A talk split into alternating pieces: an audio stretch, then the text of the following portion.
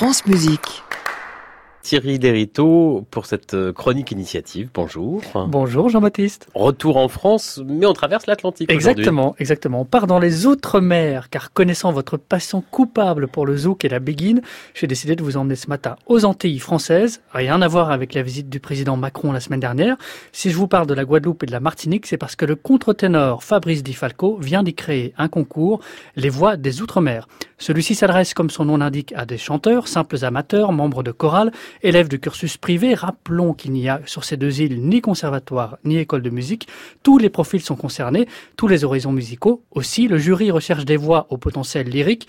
Celles-ci peuvent être déjà familières de l'opéra grâce aux quelques professeurs privés qui, après une carrière dans la métropole, sont revenus vivre aux Antilles. Mais elles peuvent aussi venir de styles populaires, zouk, biguine, raga. Les amateurs qui pratiquent ces genres typiques des Antilles ont souvent une appétence pour le chant lyrique c'est ce qu'a pu constater Fabrice Di Falco. Il en est lui-même l'illustration, ayant baigné jusqu'à ses 18 ans passe exclusivement dans ces univers.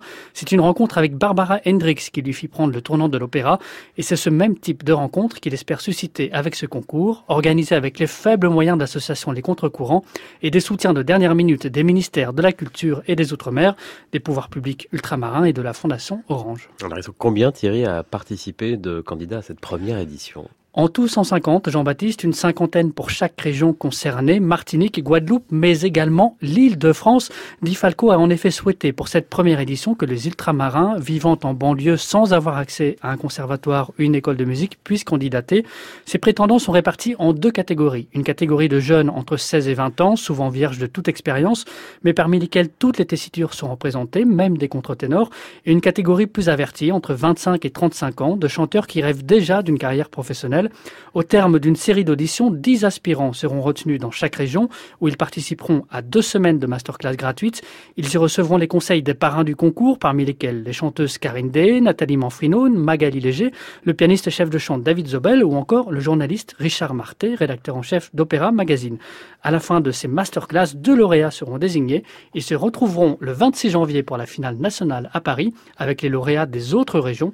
Ce sera l'occasion de se présenter aux producteurs, directeurs de conservatoires ou agents artistiques, les meilleurs d'entre eux se verront récompensés par une formation pour toute l'année 2019 avec en vue la préparation de plusieurs concours internationaux dont la prochaine édition des Voix Nouvelles. Et ça s'appelle donc Les Voix des Outre-mer. Exactement. Concours initié par Fabrice, par Fabrice. Tout à Thierry Derito, merci pour cette chronique en partenariat avec l'hebdomadaire La Vie.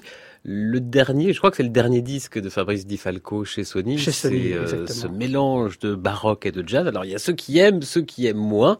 À vous de juger. Voici un air que vous connaissez forcément. À réécouter sur francemusique.fr.